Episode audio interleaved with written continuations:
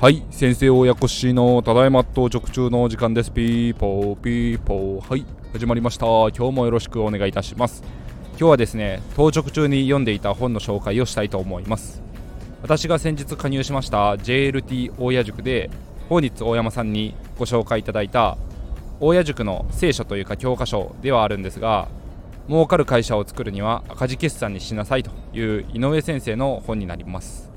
この本3分の13分の2半分ぐらい読み進めているんですがかなりですね学びが多くて法日大山さんのスタンド、F、FM での配信の内容がこれまで理解できなかったんですがこういうことを意識されててそのような発信しているのかと少しずつちょっと分かってきた気がします。まだ気がするだけなんですけどもこの本読み終える頃にはより知識が深まってで分からない言葉とかですね定義とかにはしっかり調べてまた知識を、えー、肉付けしていってより定着できるようにしていきたいなと思ってるんですけども赤字決算の、まあ、大事さその赤字決算がえっ、ー、とまあ赤字にしなさいというのがですね本当に赤字にするわけではなくてあのー、営業利益は黒字でその他いろいろですね組み合わせて赤字に持っていきなさいというところではあるんですがなるほどという目から鱗の内容でよく、えー、会社は黒字決算3期連続黒字にしなさいと言いますけどもその根拠は何なのかというところを疑って、えー、かないといけないなと思ってましてでそれよりかはこの本にも書かれてるんですけどもやっぱりですね決算書を仕上げていってで仕上げるためにはきちんとお金が残る体制にしてでなおかつ、えーと、格付けを上げていけるように会社の決算を磨いていきなさいというところなんですがその中で、まあ、攻めの手法としては、まあ、利益というか売り上げをどんどん大きくしていって、えーと、と会社にお金を残そうと。するよりかは守りの姿勢を大事にしなさいと。キャッシュアウトの支出の部分をどんどん減らせるようにしてでそういうお金の出ていくのをコントロールする方が会社としては安定しますよというふうにこの本では紹介されています。で特に大事なのが借り入れをですねしている場合に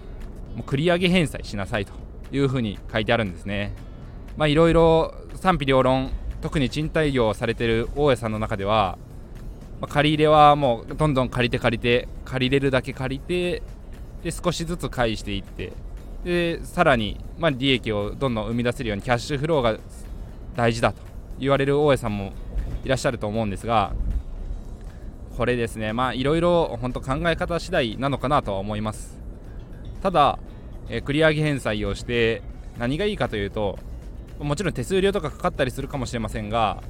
その返済した後には自己資本比率が上がってきて、えーと決算書が良くなるというところからまあ、今後お金借りるとなってもかなり良い金利条件で借りることができて本当プロパーでより良い条件で物件が借りれるとより手残りが残る支出の少ない、え、物件というか商品を持つことができると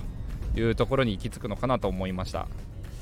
で本日大山さんが配信の中でよく言われている債務償還年年数のこととかも取り上げられていて私全然意味が正直分かっていなかったんですけどもこの本を読むとちょっとずつ理解が深まってきてますね。賃貸業にかかわらず事業されてる方々には本当みんなおすすめの本なんじゃないかなと思っております。えっ、ー、と私の兄がですね以前銀行で勤めていた時期がありまして決算書読めるのって言ったらさらっとなら読めるよさらっとってなんやねんって今になったら思い返せば思うんですけどもこの本でも銀行の職員さんでも、まあ、読めない方がいるし読める方もいるしすごく読める方もいるみたいな書かれ方をしていて、まあ、どちらにせよ、えー、経営者たるもの自分社長がですね決算書を説明できて今後の方針ビジョンを説明できないと、えー、銀行さんと本当、え、1対1の関係で、えプレゼンして、えこの人にならえ、事業に賛同してお金を貸したいと思ってもらえる人間にならないといけないなと改めて思った次第です、え、まだまだ、え、本の残りがですね半分ちょっとあるんですがこれ早い方だと1日ぐらいで読み終えちゃうという方もいらっしゃるかと思います。私が仕事の合間合間で当直中に、えー、読んでもそのぐらいのスピードで読めれたので今日の晩か明日ぐらいにはもう読み終えたいなと思っております。ただ1回では理解できない内容も多いので2回3回ちょっと読み読み直して、えー、学びを深めていきたいなと思っております。この本は皆さんぜひともおすすめなので1回は手に取ってみてください。